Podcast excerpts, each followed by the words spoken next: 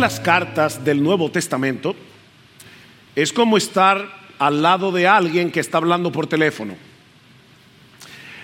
Nosotros no sabemos qué es lo que la otra persona le está diciendo, pero por lo que esta persona le está respondiendo y, y le está diciendo, nosotros podemos presuponer qué es lo que la persona que está del otro lado de la línea está hablando con el que está a nuestro lado. Ven, es como una, estar al lado de alguien que está hablando por teléfono. De manera que cuando leemos las cartas del Nuevo Testamento, por ejemplo el pasaje que vamos a estudiar en esta mañana, Primera Tesalonicenses dos, uno al nueve, debemos preguntarnos ¿a qué está respondiendo Pablo? ¿O por qué dice lo que dice? En el pasaje que vamos a considerar en esta mañana, continuando con nuestra serie expositiva, vemos que Pablo tuvo que hacer una apología, una defensa de su ministerio. Y, y aunque no podemos escuchar lo que estaban diciendo los enemigos del evangelio en su contra, por lo que Pablo escribe en los capítulos dos y tres de la carta, podemos deducir que lo estaban acusando de ser un falso maestro. Por supuesto, la meta, el propósito de los enemigos de Pablo era desprestigiar el evangelio y destruir de una vez por todas esta iglesia recién fundada en la ciudad de Tesalónica. Como dice John Stott, podemos presuponer, leyendo entre líneas la defensa de Pablo, podemos presuponer que el ataque de sus enemigos era algo como esto, y cito a Stott: Pablo se escapó y no se le ha vuelto a ver ni a saber de él desde entonces. Obviamente este no es un hombre sincero, es solo uno más de esos muchos falsos maestros que vagan de un lado a otro por la vía ignacia. Es un charlatán. Él hace lo que hace solo por lo que puede obtener en términos de sexo, dinero, prestigio y poder. Esa era la acusación. De manera, mis hermanos, que lo que estaba en juego aquí no era primordialmente la reputación de Pablo. Sí, sí estaba en juego su reputación, pero el problema que Pablo tiene en mente no es su reputación. Como dice John Stott, es la verdad del evangelio que él predicaba y el futuro de la iglesia en Tesalónica. Y por eso fue necesario que Pablo escribiera esta defensa de su ministerio. Y como Dios saca bienes de males, los enemigos de Pablo atacaron a Pablo, Pablo se tuvo que defender, y al defenderse nos dejó la más clara radiografía que encontramos en el Nuevo Testamento de un verdadero corazón pastoral. Esto es un manual, esto es un tratado sobre el ministerio pastoral. Ah, bueno, entonces pastor, ah, predíquele a los otros pastores de I B C J y nosotros nos vamos. Eh, no, no, porque esta carta Pablo no se le escribió a un grupo de pastores. Pablo se le escribió a una iglesia. Ah, así que hermanos, tanto nosotros los pastores de I B C J como ustedes los miembros de esta iglesia necesitan conocer lo que Pablo dice aquí, porque si los miembros de la iglesia no entienden en qué consiste el ministerio pastoral, no van a apreciar ni van a aprovechar la labor que estos hombres llevan a cabo para el bien de la iglesia. De hecho, cuando lleguemos al capítulo cinco de la carta, veremos que Pablo ruega a estos hermanos que reconozcan a los hombres, hablando de los pastores, que trabajan entre vosotros y os presiden en el Señor y os amonestan, y que los tengáis en mucha estima y amor por causa de su obra. reconozcan a estos hombres, estimen a esos hombres por la obra que ellos llevan a cabo. Mis hermanos, el ministerio pastoral es una avenida de doble vía. Para que, para que una iglesia pueda ser pastoreada, tiene que haber pastores que quieran pastorear y tienen que haber ovejas que se quieran dejar pastorear. Es un camino de doble vía. Por otra parte, todo creyente, sea pastor o no, debe imitar el corazón de Pablo. Todo creyente, sea pastor o no, debe imitar a Pablo en su amor, en su interés, en su preocupación por la iglesia. Mis hermanos, el amor y el interés por otros creyentes no es exclusividad de los pastores. De hecho, Pablo dice en Efesios capítulo cuatro, versículo once, que es Cristo el que da pastores a su iglesia. ¿Para qué? Para equipar a los santos, para que los santos lleven a cabo la obra del ministerio. ¿Y cómo los santos llevan a cabo la obra del ministerio? Pablo dice en Efesios cuatro quince, hablando la verdad en amor. Hablando la verdad en amor. Tú y yo tenemos que hacer la obra del ministerio hablando la verdad en amor. De, de manera que el cuidado mutuo es una responsabilidad de todos, y por lo tanto hay un sentido en el que todos debemos anhelar tener este mismo corazón que late por la iglesia. Así que no apagues el receptor. O, o como decía John Donne, no preguntes por quién doblan las campanas, las campanas doblan por ti. Todos estos campanazos que vamos a escuchar en esta mañana son para ti y para mí. No, no apagues el receptor. Y hay al menos tres características que nosotros vemos en este pasaje del corazón de Pablo, cómo, cómo él llevó a cabo, tanto él con Silas y Timoteo, cómo llevaron a cabo la obra del ministerio cuando estuvieron en Tesalónica. Pero por asuntos de tiempo, de lenguaje, vamos muchas veces a hablar de Pablo cuando en realidad nos estamos refiriendo a los tres. En primer lugar, vemos en este pasaje que Pablo, Silas y Timoteo estuvieron dispuestos a poner su vida en riesgo con tal de entregarles el evangelio de Cristo a los tesalonicenses. Vean una vez más los versículos uno y dos. Dice, dice Pablo, Primera Tesalonicenses dos, uno y dos, porque vosotros mismos sabéis, hermanos, que nuestra visita a vosotros no fue en vano, sino que después de haber sufrido y sido maltratados en Filipos, como sabéis, tuvimos el valor, confiados en nuestro Dios, de hablaros el evangelio de Dios en medio de mucha oposición. Esta primera línea de defensa de Pablo es la siguiente: recuerden nuestro sufrimiento. Nos están acusando de ser falsos maestros, nos están acusando de que nosotros vamos por el mundo grecorromano hablando de estas cosas para nuestro propio beneficio. Pero ¿qué es? ¿Cuál es el beneficio que nosotros hemos recibido? Azotes, cárceles, golpes, pedradas. Ese es el beneficio. Los enemigos del evangelio estaban acusando a Pablo, como ya dijimos, de haber salido huyendo de Tesalónica cuando las cosas se pusieron difíciles. Y aunque Pablo va a responder a esta acusación más ampliamente a partir del versículo catorce, Pablo les recuerda a estos hermanos la condición en la que ellos llegaron a Tesalónica. Ustedes recuerdan, Pablo estaba en Filipos antes de llegar a Tesalónica. ¿Y qué, y qué pasó con Pablo allí? Que lo, lo arrestaron, lo azotaron públicamente y después los encarcelaron sin pasarle causa. Y cuando finalmente liberaron a Pablo y a Silas, se fueron hacia Tesalónica y ellos no pensaron: mira, este asunto no nos está resultando. Vamos a... a cambiar un poco el mensaje, vamos a, a, a suavizar un poco este asunto porque no nos está saliendo bien. No, Pablo y Silas y Timoteo llegaron a Tesalónica, predicaron el mismo mensaje y recibieron, igual que en Filipos, mucha oposición. Y Pablo les dice: ustedes saben eso porque ustedes fueron testigos.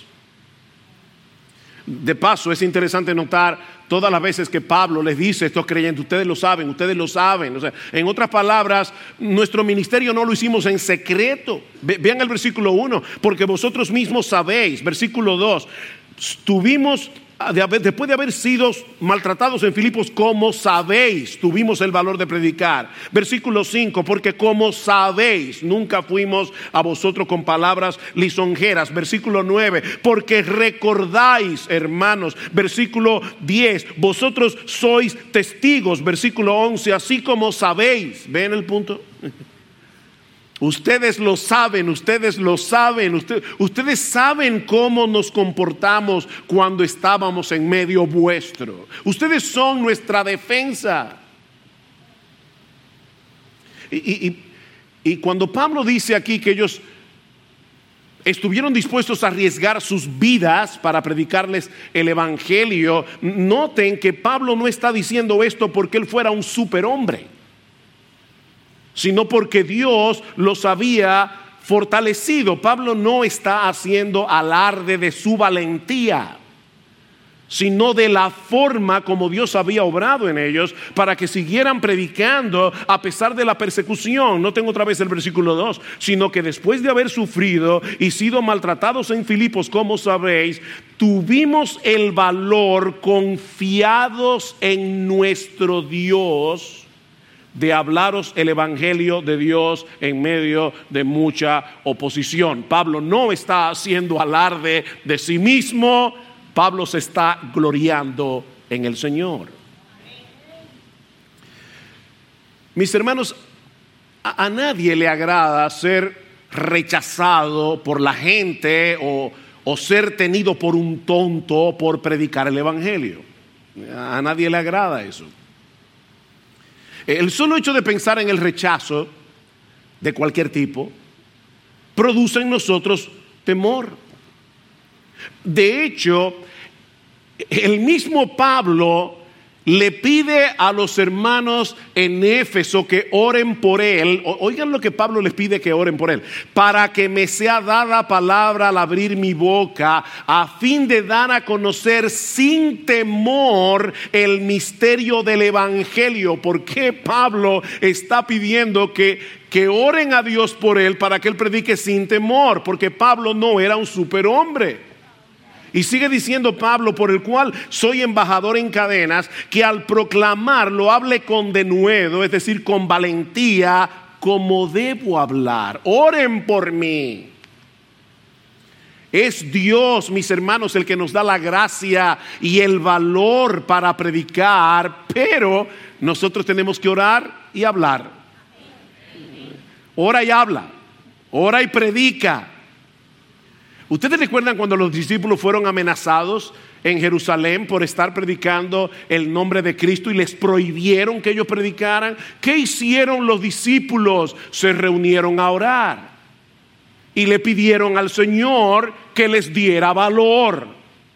¿Y qué sucedió? Lucas nos dice en Hechos cuatro veintinueve que después de haber orado, el lugar donde estaban reunidos tembló. Y todos fueron llenos del Espíritu Santo y hablaban la palabra de Dios con valor. Ellos oraron y Dios les dio valor. Mi hermano, pídele a Dios que te dé valentía. Y luego que ores, habla. Predica. Yo no te prometo que después de orar la tierra va a temblar. Pero sí puedo prometerte que Dios te fortalecerá mientras predicas el evangelio, incluso si tienes que enfrentar el rechazo, incluso si tienes que enfrentar cualquier tipo de oposición, Dios te fortalecerá. Por otra parte, y en segundo lugar, nosotros vemos también que Pablo les ministró a los tesalonicenses con un genuino, sincero deseo de agradar a Dios y no por una mala motivación.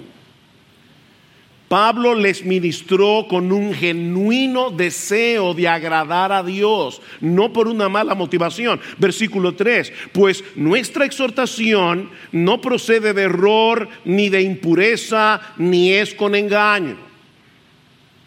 En cuanto a, al contenido de su mensaje, Pablo está diciendo aquí, mi enseñanza no es errónea.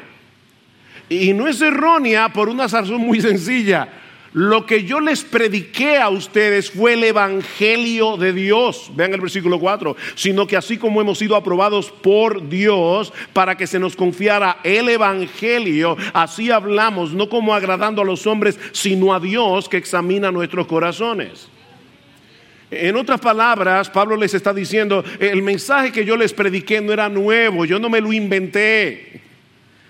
Yo les prediqué el Evangelio de Dios, un Evangelio que comenzó a ser desarrollado en la Escritura, en la primera promesa evangélica en Génesis capítulo tres, versículo quince, cuando Dios promete enviar un Salvador nacido de mujer. Y a partir de ese momento esta promesa se va desarrollando a lo largo de todo el Antiguo Testamento. Es por eso que Pablo, cuando predicaba, citaba las Escrituras del Antiguo Testamento una y otra vez, una y otra vez. Mi mensaje no es nuevo, no puede ser erróneo.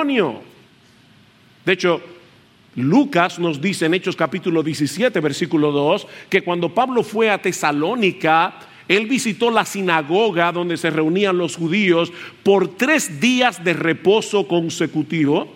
Y, y dice Lucas que él discutió con los judíos, declarando y exponiendo por medio de las Escrituras que era necesario que el Cristo padeciese y resucitase de los muertos, y que Jesús, a quien yo os anuncio, es el Cristo.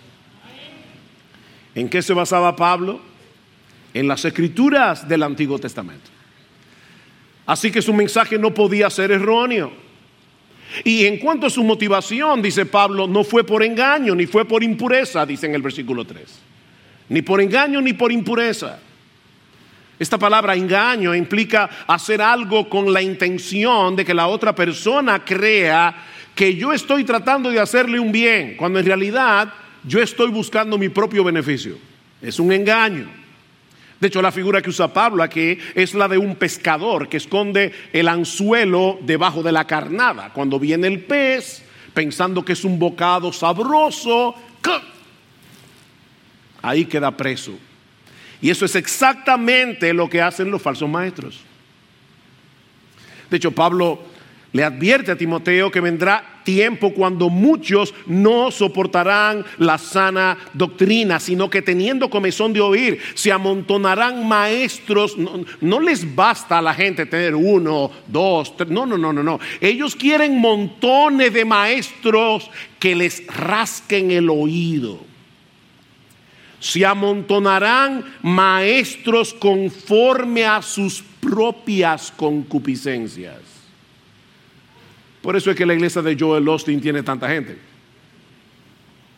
Porque Joel Osteen dice, yo no quiero molestar a la gente. La gente vive muy cargada, muchos problemas. Yo no voy el domingo a hablarles del pecado, a hablarles del infierno, a hablarles del juicio final. Yo quiero que la gente aquí se sienta bien. Comezón de oír. Los falsos maestros no predican lo que Dios nos dice en su palabra. Ellos predican lo que la gente quiere escuchar.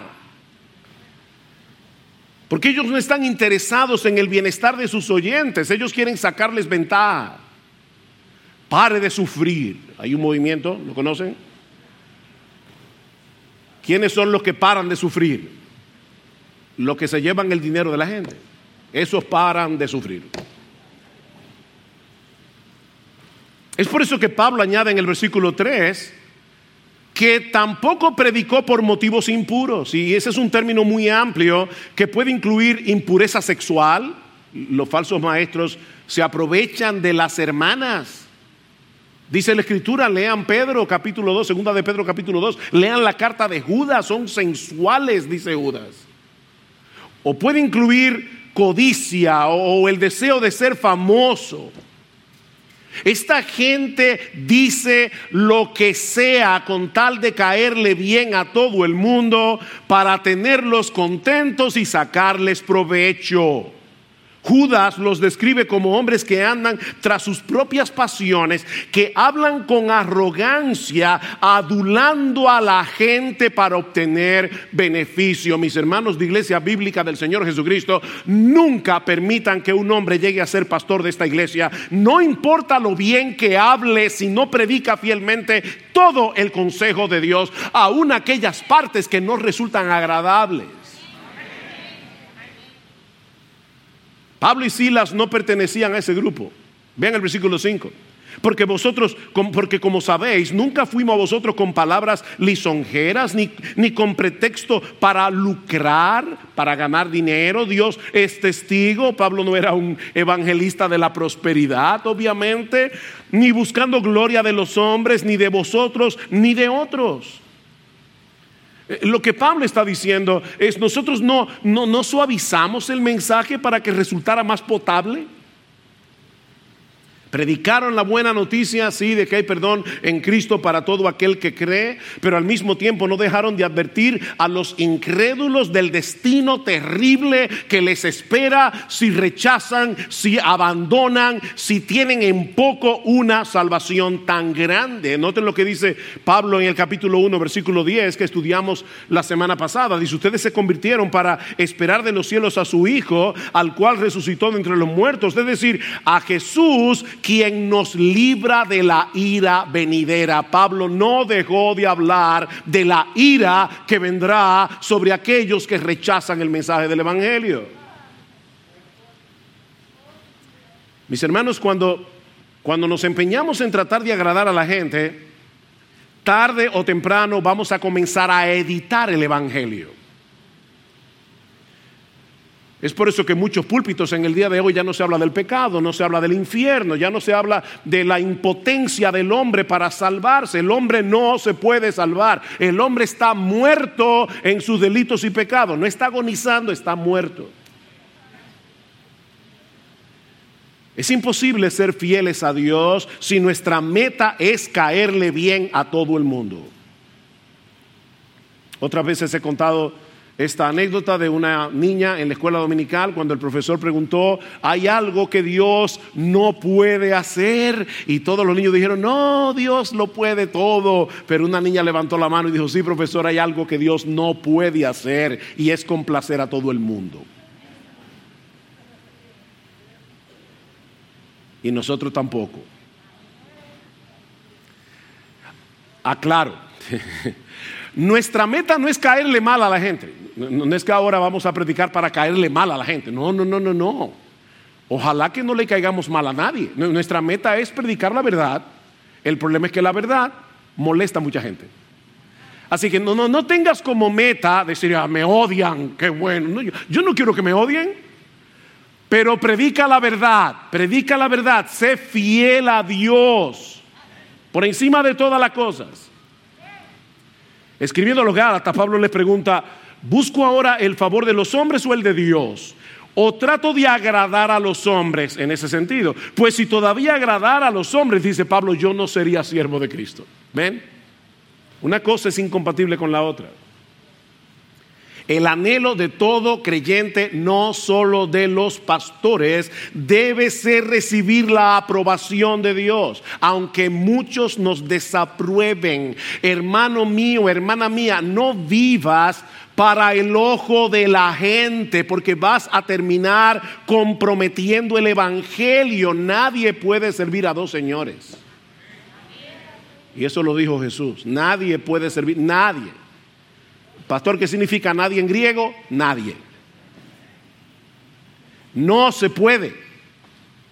O tú eres leal a Jesús, o tú eres leal a la gente. No, no se puede ser leales a, a los dos al mismo tiempo. De hecho, no deja de ser interesante que cuando Pablo escribe su carta a los Colosenses, él exhorta a los esclavos que tenían amos terrenales. Eran esclavos humanamente hablando. Y Pablo les dice: sí, sí, sí, ustedes son esclavos, ustedes tienen amos terrenales, pero no vivan para agradar a sus amos, vivan para agradar a Dios. ¿Qué le dice Pablo? Como los que quieren, no, no, no hagan su trabajo como los que quieren agradar a los hombres, sino con corazón sincero, temiendo a Dios. Ven, aunque ustedes sean esclavos, deben hacer las cosas para agradar a vuestro amo que está en los cielos. Y todo lo que hagáis, todo lo que hagáis, hacedlo de corazón. Mi, mi hermano, no trabajes para el jefe, no trabajes para el sueldo. Todo lo que hagáis, hacedlo de corazón como para el Señor y no para los hombres, sabiendo que del Señor recibiréis la recompensa de la herencia, porque es a Cristo el Señor a quien servís. Seas pastor o no, tú eres un siervo. Eres un siervo. Me encanta que Paul Washer dice que él no entiende por qué hay personas que dicen fulano es un gran siervo de Dios. ¿Cómo se puede ser un gran siervo? Tú eres un siervo y yo soy un siervo. Y por lo tanto, nuestra meta es agradar a nuestro amo. Y nuestro amo se llama Jesús. La meta de Pablo era agradar a aquel que le había confiado el evangelio. Vuelvan otra vez al versículo cuatro. Dice, sino que así como hemos sido aprobados por Dios para que se nos confiara el evangelio, así hablamos. Ven, yo fui, Dios confió en mí para entregarme el evangelio. Me aprobó para entregarme el evangelio y por lo tanto yo hablo no como agradando a los hombres, sino a Dios que examina nuestros corazones. Los enemigos del evangelio hablaban mal de Pablo, pero... Pero Dios lo había aprobado. Y ya no importa. Si, si, si Dios aprueba a un hombre, no importa lo que diga el resto del mundo. Porque es la opinión de Dios la que importa. Ahora, ¿cómo sabía Pablo que Dios lo había aprobado? ¿Cómo podía estar tan seguro? Porque Dios mismo se había encargado de confirmar su llamamiento. ¿Cómo? Bueno, en primer lugar, cuando se le apareció en el camino a Damasco. Cristo se le apareció a Pablo en el camino a Damasco y, le, y, y lo convirtió de un perseguidor a un apóstol. Pero, no contento con eso, Cristo le confirmó a Pablo su llamamiento a través de otras personas. En primer lugar, Dios confirmó su llamamiento a través de Ananías. ¿Recuerdan el hombre que Dios le dijo, ve... Porque Pablo está en tal y cual casa, ve, porque instrumento escogido me es este para llevar mi nombre en presencia de los gentiles y de reyes y de los hijos de Israel. Ananías podía confirmar que el Señor le había revelado que Pablo era uno de sus siervos. Más adelante, en Gálatas capítulo dos, versículos ocho y nueve, vemos que Pablo va lo, al resto de los apóstoles en Jerusalén y esto le dan la diestra de compañerismo, confirmando que Pablo predicaba correctamente el evangelio. Y luego, cuando Pablo y Bernabé fueron llamados por el Señor a ser misioneros, ¿qué hizo el Espíritu Santo? El Espíritu Santo le dijo a la iglesia, apartadme a Saulo y a Bernabé para la obra que los he llamado. El Espíritu Santo no se lo dijo directamente a Pablo y a Bernabé, se lo dijo a la iglesia, confirmando su llamamiento. Pablo era un apóstol de Jesucristo y sin embargo, mis hermanos, Dios confirmó su llamado a través de otras personas. Y en el día de hoy, si bien nosotros no tenemos ni un encuentro con Jesús como el que tuvo Pablo en su camino a Damasco, ni el Espíritu Santo viene a la iglesia y le dice apártenme a fulano y a fulano para la obra del ministerio, nosotros en el día de hoy tenemos que pasar por un escrutinio similar. ¿Qué dice Pablo en Primera Timoteo capítulo tres? El ministerio es algo tan importante que no puede depender solamente de los sentimientos subjetivos de una persona. Pablo dice, el que anhela el obispado, buena obra desea. ¡Qué bien! Pero eso no es suficiente.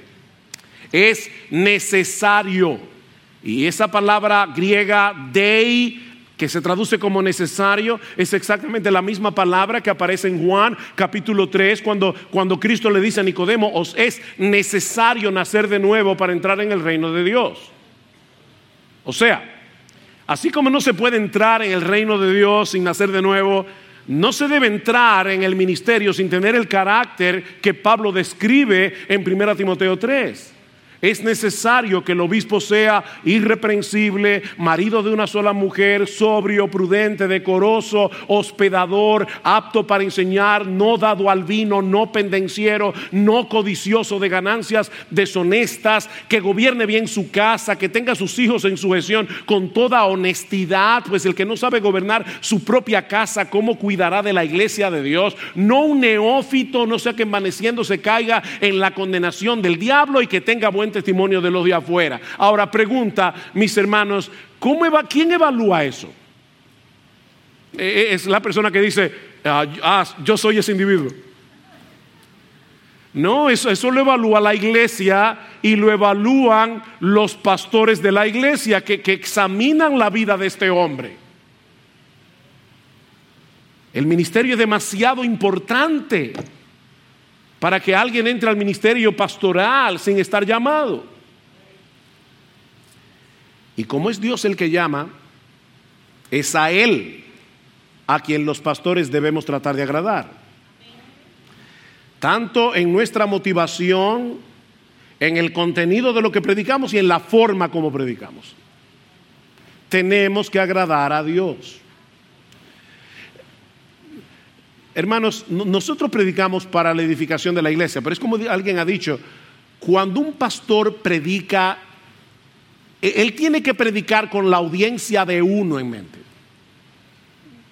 Porque un pastor puede ser aplaudido por la gente, pero depende de lo que diga Dios. Esa es la evaluación, depende de lo que diga Dios. Pero vemos también, en tercer lugar, en nuestro pasaje, que Pablo se entregó como una madre a buscar el bien de los tesalonicenses. Pablo, Pablo se entregó como una madre. Vean otra vez el versículo seis para poder tomar desde ahí el versículo siete y ver el contraste. Pablo dice, no buscamos gloria de los hombres, ni de vosotros, ni de otros, aunque como apóstoles de Cristo hubiéramos podido imponer nuestra autoridad. Más bien, ¿ven el contraste? Más bien demostramos ser benignos entre vosotros, como una madre que cría con ternura a sus propios hijos. Indudablemente los apóstoles son dignos de respeto, y los pastores también. Lean Hebreos trece o la misma carta de Primera Tesalonicenses cinco, que reconozcáis a estos hombres, son dignos de respeto.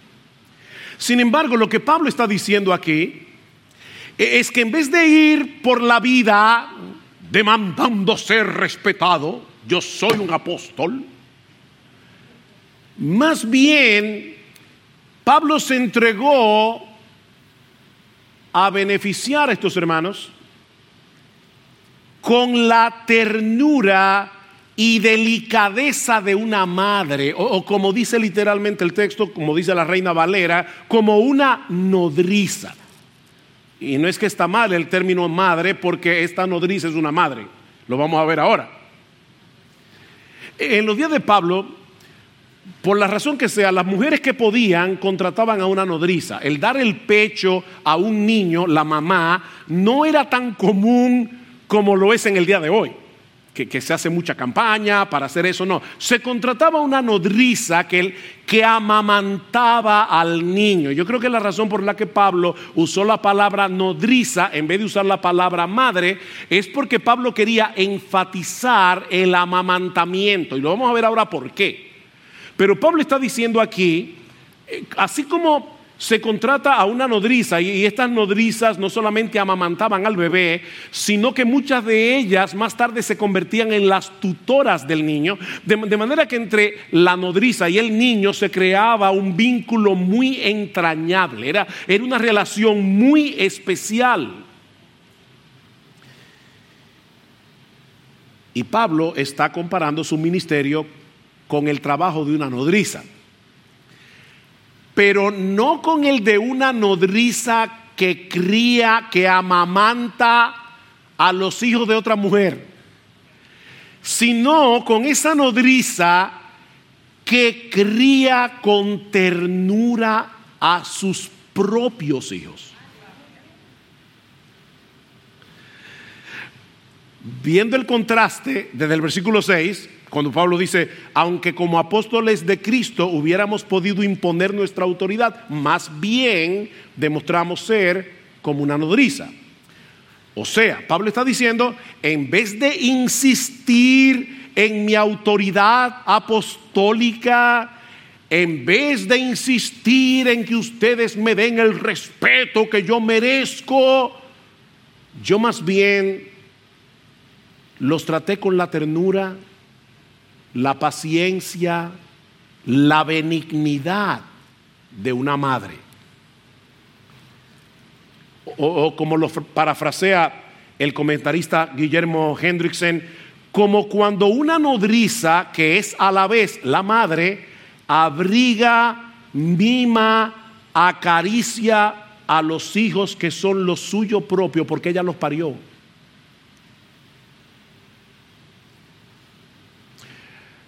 John Stott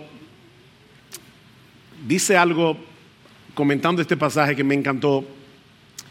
Dice: es algo muy hermoso que un hombre tan masculino como el apóstol Pablo se haya servido de esta metáfora femenina. Y, y luego añade: algunos líderes cristianos se vuelven egocéntricos y autocráticos. Cuanto más sienten amenazada su autoridad, tanto más la reafirman.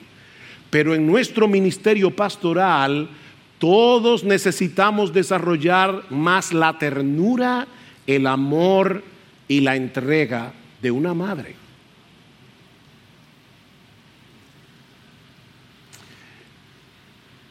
Déjenme hacerles una pregunta. ¿De dónde sacó Pablo esta comparación? Pablo era muy bíblico.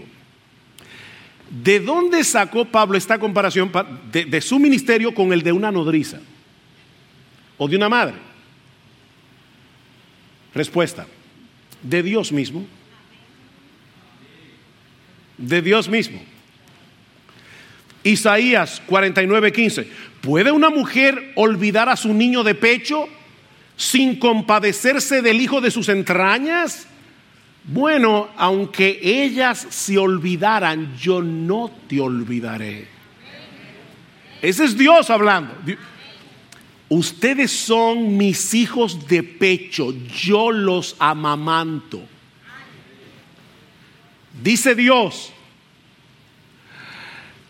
Y este texto, esto vuela la cabeza de cualquiera. Isaías sesenta y seis doce: he aquí yo extiendo sobre ella, sobre Jerusalén, paz como un río y la gloria de las naciones como torrente que se desborda, y mamaréis y en los brazos seréis traídos y sobre las rodillas seréis mimados.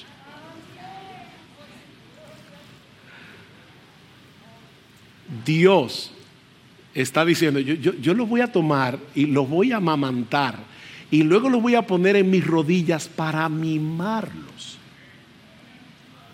Ese es el Dios todopoderoso que creó los cielos y la tierra.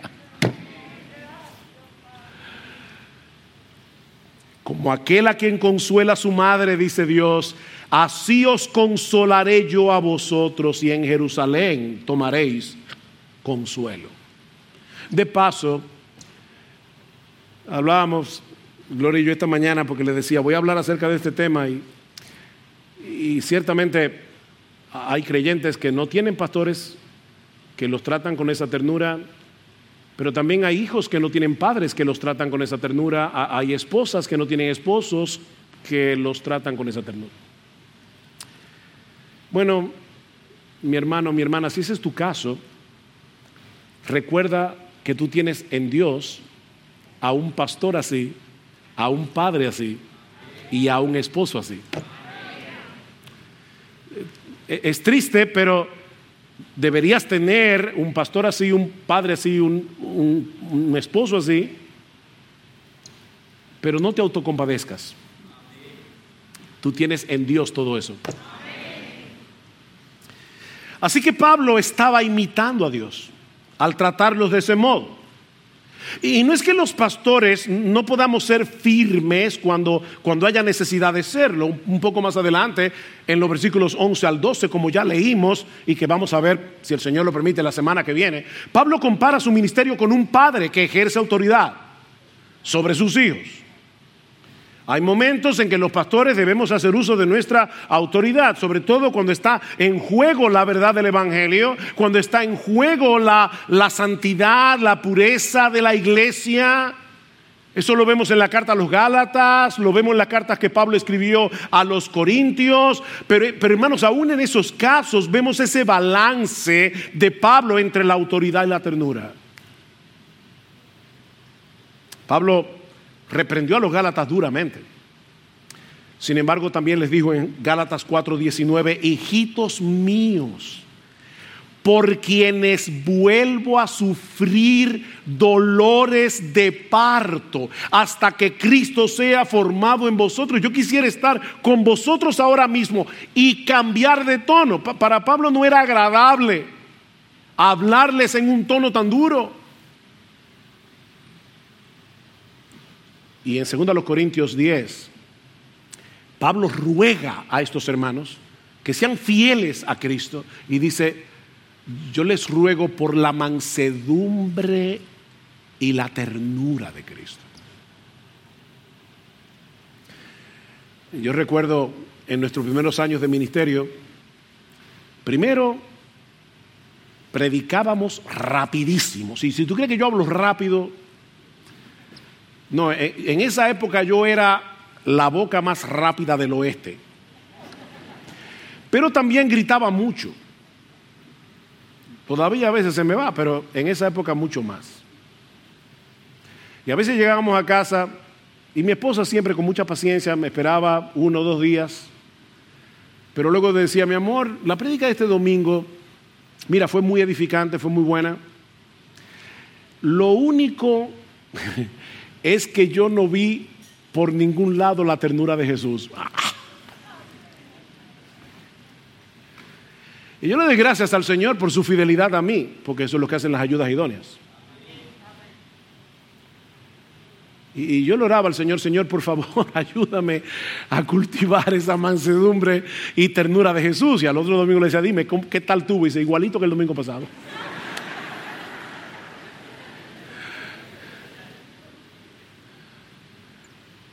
Como una madre. Eso.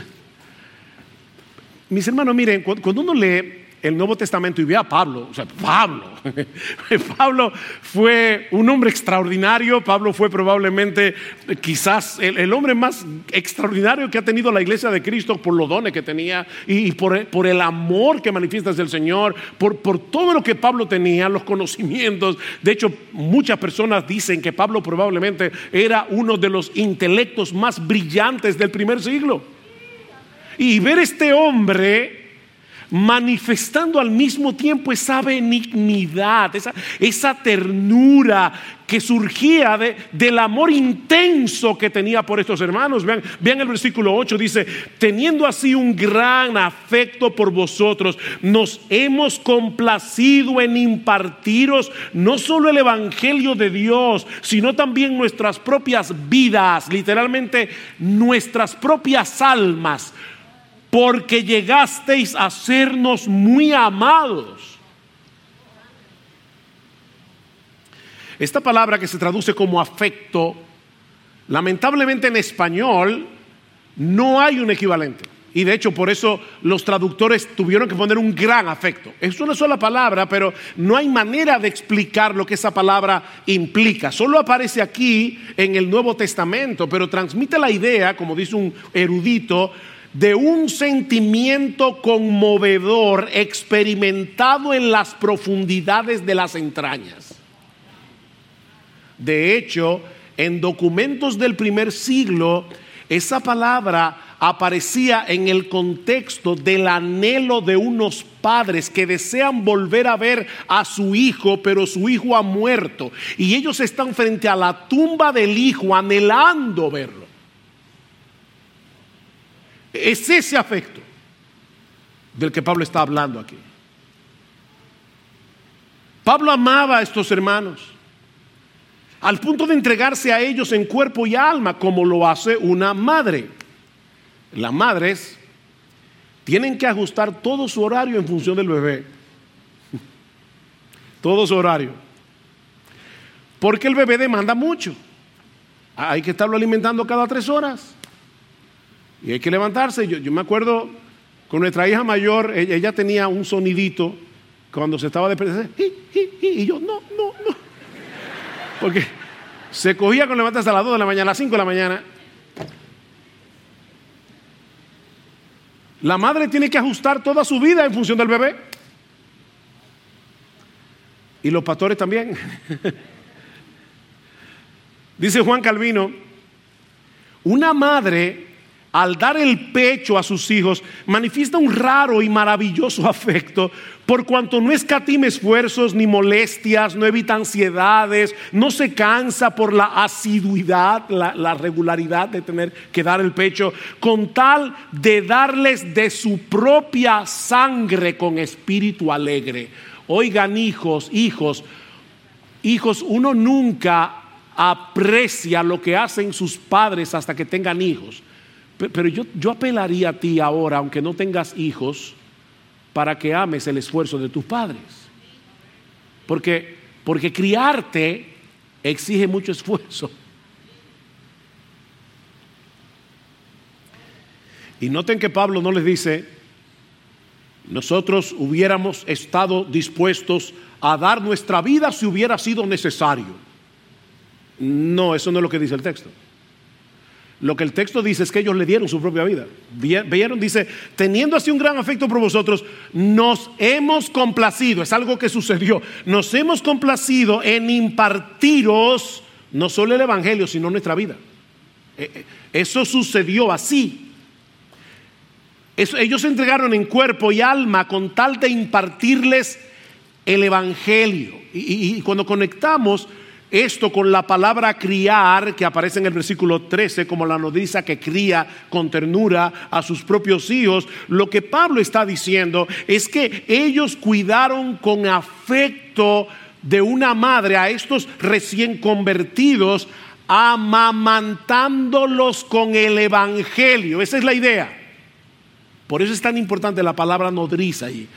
Nosotros los amamantamos con el evangelio, como una madre que le da el pecho a sus hijos, con ternura, paciencia, sacrificio. Eso hacen los pastores. Ellos los alimentaron con el evangelio. Vean, vean versículo dos. Porque después de haber sufrido y sido maltratados en Filipos, como sabéis, tuvimos el valor, confiados en nuestro Dios, de hablaros el evangelio de Dios. Versículo cuatro. Sino que así como hemos sido aprobados por Dios para que se nos confiara el evangelio, así hablamos. Versículo ocho. Teniendo así gran afecto por vosotros, nos hemos complacido en impartiros el evangelio. Versículo nueve. Porque recordáis, hermanos, nuestros trabajos y fatigas, como trabajando de día y de noche para no ser carga a ninguno de vosotros, os proclamamos el evangelio de Dios. El evangelio de Dios. Eso no quiere decir que Pablo siempre predicaba el mismo mensaje. Cristo murió en la cruz por vuestros pecados, vengan a él en arrepentimiento y fe y serán salvos. No, no, esa, esa no es la idea. Lo, lo que Pablo está diciendo es que de una forma u otra, a través del estudio de las escrituras, los misioneros les dieron a conocer a estos creyentes de Tesalónica las diversas facetas del diamante del evangelio y sus implicaciones. A través de toda la escritura. No podemos simplificar el evangelio a decir Cristo murió en la cruz, resucitó y ahora tú eres salvo si crees en él. No, el evangelio es mucho más que eso. Y eso fue lo que produjo la clase de iglesia que estos hermanos llegaron a hacer fue: los amamantaron con el evangelio. Y ya vimos la semana pasada, ¿verdad?, que, que produjo eso en Tesalónica. Pablo y su equipo hicieron todo lo que estuvo a su alcance para que estos hermanos pudieran adquirir un claro entendimiento del evangelio, incluyendo el hecho de trabajar secularmente para no ser una carga financiera. Versículo nueve. Porque recordáis, hermanos, nuestros trabajos y fatigas, como trabajando de día y de noche, para no ser carga a ninguno de vosotros, os proclamamos el evangelio. ¿Tenían ellos derecho a ser remunerados? Sí, lean Primera Corintios nueve. Dice Pablo que Dios dice en el Antiguo Testamento: no pondrás bozal al buey que trilla. Y dice Pablo: ¿dijo eso Dios por los bueyes o lo dijo por nosotros? Dice: pues por nosotros se escribió. No le pongas bozal al buey que trilla. El que vive, el que predique el evangelio, que viva del evangelio. No que se muera del evangelio, sino que viva del evangelio. Primera Timoteo cinco, cinco diecisiete. Los ancianos que gobiernan bien sean tenidos por dignos de doble honor, mayormente los que trabajan en predicar y enseñar, porque la escritura dice: no pondrás bozal al buey que trilla, y digno es el obrero de su salario. Así que no había problemas en que Pablo y los misioneros recibieran remuneración de los nuevos creyentes en Tesalónica, pero Pablo les dice: para no serles una carga, preferimos no hacerlo. Así que Pablo y Silas y Timoteo trabajaron de noche y de día para mantenerse ellos y predicarles la palabra.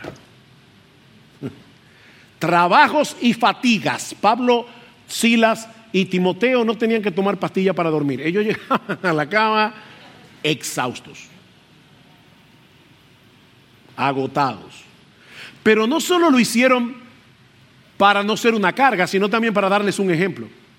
Y eso lo vemos más adelante en Segunda Tesalonicenses capítulo tres. Dice, dice Pablo en el versículo siete: pues vosotros mismos sabéis, otra vez, cómo debéis seguir nuestro ejemplo, porque no, no obramos de manera indisciplinada entre vosotros, ni comimos de balde el pan de nadie, sino que con trabajo y fatiga, otra vez la misma palabra, trabajamos día y noche, otra vez la misma expresión, a fin de no ser carga a ninguno de vosotros, no porque no tengamos derecho a ello, sino para ofrecernos como modelo a vosotros, a fin de que sigáis nuestro ejemplo. En otras palabras, no sean vagos, no sean perezosos. Sea lo que sea que sea tu trabajo, esfuérzate en hacerlo bien. Porque la pereza es un pecado. Ellos tenían el derecho, pero no lo hicieron por una razón. Uf, ajá. ¿Saben que cuando nuestra iglesia comenzó, volviendo otra vez al cuarenta y cuatro aniversario, un grupo religioso de la ciudad de Santo Domingo comenzó a enviar panfletos anónimos a todos los miembros de nuestra iglesia por correo? Nosotros nunca supimos cómo ellos pudieron obtener la lista de membresía de nuestra iglesia, pero ellos enviaban todas las semanas una carta anónima diciendo que nosotros éramos unos falsantes, que nosotros estábamos detrás de su dinero.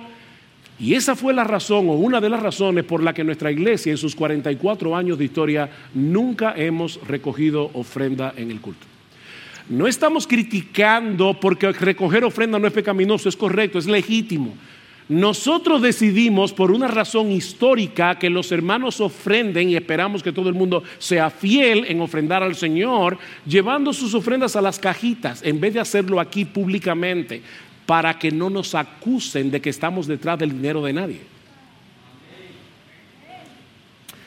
Reitero, es legítimo recoger ofrendas. Si tú vas a una iglesia y se recogen ofrendas, no lo veas mal, eso es correcto.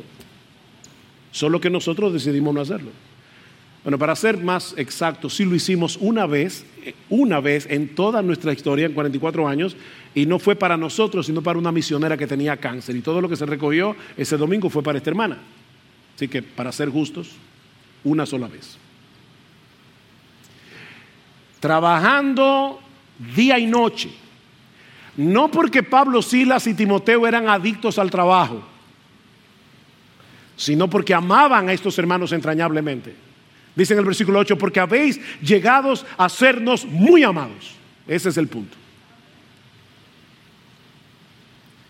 Obviamente eso no quiere decir que los pastores pueden descuidar su salud o pueden descuidar su familia por causa del ministerio. Jamás debemos hacer eso. Pablo dice claramente en Primera Timoteo cinco ocho que si alguno no provee para los suyos ha negado la fe y es peor que un incrédulo. Y cuando Pablo dice en Efesios cinco, maridos, amad a vuestras mujeres como Cristo amó a la iglesia, no dice, claro, excepto si tú eres pastor. No, no, no. No, nosotros tenemos que cuidar de nuestra familia. Jamás debemos descuidar nuestra familia. Lo que esto quiere decir, mis amados hermanos, es que el ministerio pastoral es demandante y requiere ser energizado por un sincero amor a Cristo y a cada una de las ovejas por las que Cristo murió. Mirad por vosotros y por todo el rebaño en que el Espíritu Santo os ha puesto por obispos para apacentar la iglesia del Señor, la cual Él ganó con su propia sangre. O Pedro dice, apacentad la grey de Dios que está entre vosotros, cuidando de ella no por fuerza, sino voluntariamente, no por ganancia deshonesta, sino con ánimo pronto, no como teniendo señorío sobre los que están a vuestro cuidado, sino siendo ejemplos de la grey. Y cuando aparezca el príncipe de los pastores, vosotros recibiréis la corona incorruptible de gloria. Mis hermanos, este ejemplo de Pablo, Silas y Timoteo quedó registrado en las Escrituras por la inspiración del Espíritu Santo, para que los pastores tengamos un ejemplo concreto de lo que significa pastorear la grey de Dios, imitando al príncipe de los pastores. Oren por nosotros. Hermanos, oren por nosotros para que, para que el Señor nos mantenga fieles, para que el Señor nos dé ese corazón, para que podamos pastorearlos con autoridad y con ternura. Porque para esta cosa, ¿quién es suficiente? ¿Quién es suficiente? Pero no olviden lo que decíamos al principio. El amor y el interés por otros creyentes no es exclusividad de los pastores. Por favor, mi amado hermano, mi amada hermana, y cuando les digo amados, de verdad créame, son amados, los amamos de todo corazón. Amados hermanos, por favor, no tomen este mensaje para evaluar la vida de otros. No, no tomen este mensaje para pensar en el pastor fulano, el pastor fulano, no, no, no, no. En el hermano fulano. El... ¿Por quién doblan las campanas? Las campanas doblan por ti. Este mensaje es para ti. Escribiendo a los Efesios, Pablo los exhorta a ser imitadores de Dios como hijos amados. ¿Tú eres, tú eres un hijo de Dios? Imita a tu papá, imita a tu padre. ¿Y cómo se imita al padre si somos hijos amados? Andando en amor, dice Pablo. Y andad en amor como también Cristo nos amó y se entregó a sí mismo por nosotros. Juan nos dice en su primera carta, en esto consiste el amor, no en que nosotros hayamos amado a Dios, sino en que Él nos amó a nosotros y envió a su Hijo en propiciación por nuestro pecado, para recibir la ira que nosotros merecemos por nuestros pecados. Y ahora dice Juan, amados, si Dios nos ha amado así, debemos también amarnos unos a otros. Amarnos unos a otros. ¿Te parece demasiado alto el listón cuando ves el ejemplo de Pablo, Silas y Timoteo? ¿Te parece alto? Es que lo es. Es alto. Pero no olvides que ellos eran hombres de carne y hueso, sujetos a pasiones iguales que las nuestras, como dice Santiago acerca de Elías. De hecho, piensen en Pablo. Uno lee este texto y uno fácilmente puede olvidar que Pablo era un judío fariseo que aborrecía a los gentiles y cuando era un incrédulo los trataba como perros. Pablo fue un perseguidor de la iglesia. El que está escribiendo este pasaje fue un perseguidor hasta que Cristo se encontró con él en su camino a Damasco y lo cambió, lo transformó en un hombre que era capaz de amar con esa clase de amor a sus hermanos gentiles. Es, es la gracia de Dios. Es la gracia. Tú, tú quieres crecer, o como dice Pablo, yo sé que ustedes se aman, pero abunden en amor. En, en, en el capítulo cuatro, ustedes se aman, pero abunden más y más. Tú quieres crecer, el amor de Cristo es el secreto.